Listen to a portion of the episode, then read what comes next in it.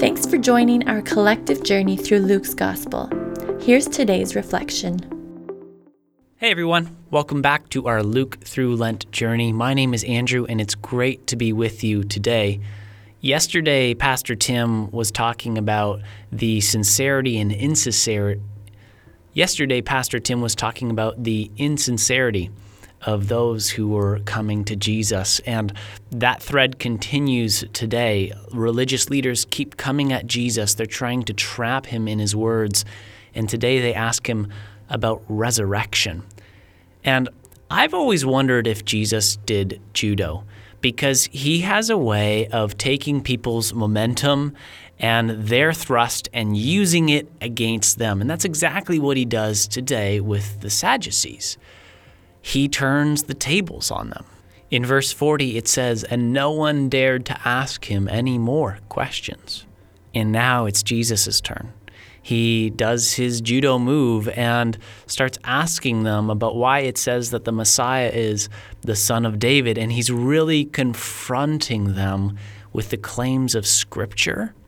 And he's confronting them with a claim about himself that he has authority that he is the Messiah.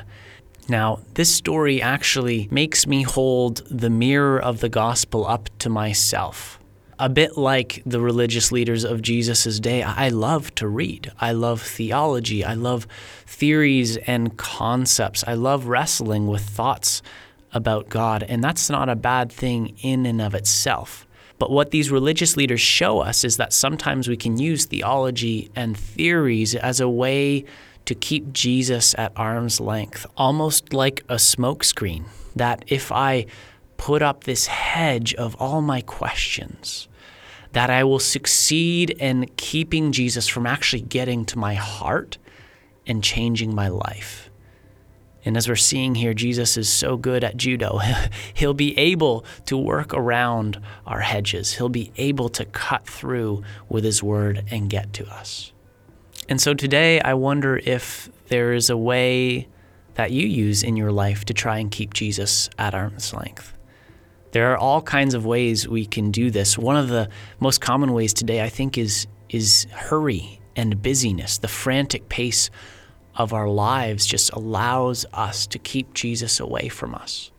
Because if we don't take time to listen to him, we will not hear his voice. We won't hear him drawing us near and we can't hear Him speaking God's word to us that calls us into more and deeper life. So consider today what are your evasion tactics? What are the ways that you try to keep Jesus at arm's length? Bring those to Jesus, repent of them, and acknowledge Him as the Messiah, as God's King, as your Lord and give Him place in your life to do in you what only He can do, to transform us by His Spirit and to make us into His image. Will you pray with me? Lord Jesus, I thank you that you know every single one of our tactics that we use to try to keep you at arm's length. And Jesus, we repent of those. We repent of the desire to escape we repent of the desire, as it says in Psalm 139, to flee from your presence, to try and hide in the darkest place possible. And Jesus, I thank you that even when we do that, you, you seek us out and you are able to cut through with your word all of our hedges, all of our smoke screens.